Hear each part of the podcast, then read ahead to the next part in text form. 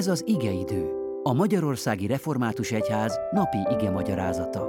A mai bibliai ige szakaszról Bödger Antalt, a Verőcei Református Egyház község lelki pásztorát hallják. Áldás békesség! Szeretettel köszöntlek benneteket! Isten igét Márk evangéliumából olvasom, az evangélium 11. fejezetének a 25. versét, amely így szól. Ezt mondja Jézus.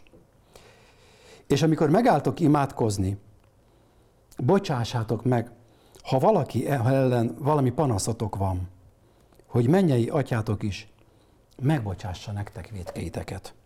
Amen.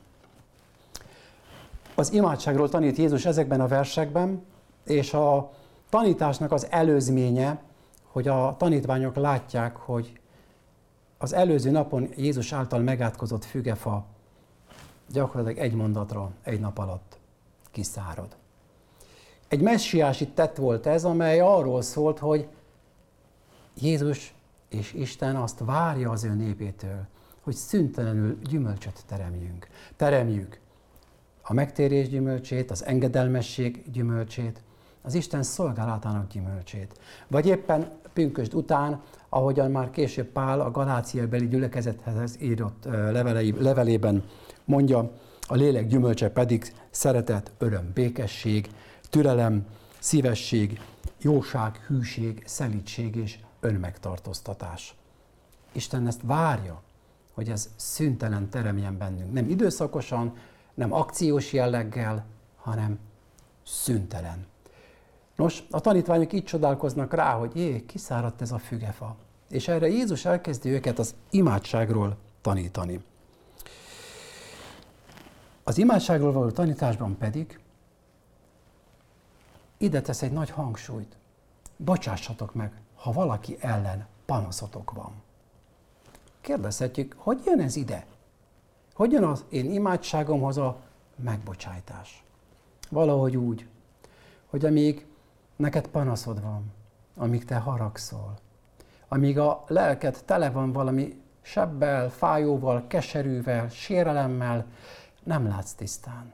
Magadat sem. A másik embert sem. Az ügyeidet sem. Mert, mert elhomályosítja a lelki látásunkat. Az a sok nehézség, amit ott bent hordozunk. Ezért mondja Jézus, meg kell bocsájtani.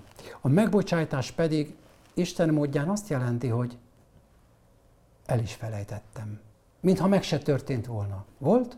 Nincs. Mint az égen egy felhő. Van egy felhő, jön egy fuvallat, elment. Nincs. Hát igen, ha azt mondod, ez nem könnyű, én valóban aláírom, tényleg nem könnyű.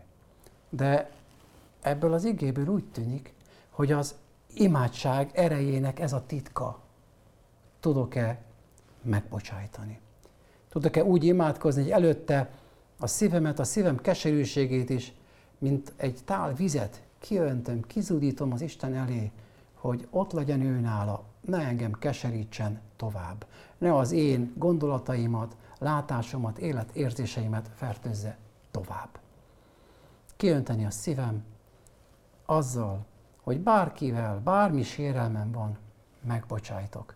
Elengedem, nem viszem tovább ennek a terhét. Elengedem, mint egy adósságot.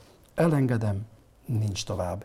Mindegy, sérelem, hátratétel, elszenvedett bármi, elengedem. A mai napon, mikor imádkozni kezdenél, merd úgy kezdeni az imádságodat, hogy megbocsájtasz azoknak, akikkel szemben bármi nemű terhet hordozol a szívedben.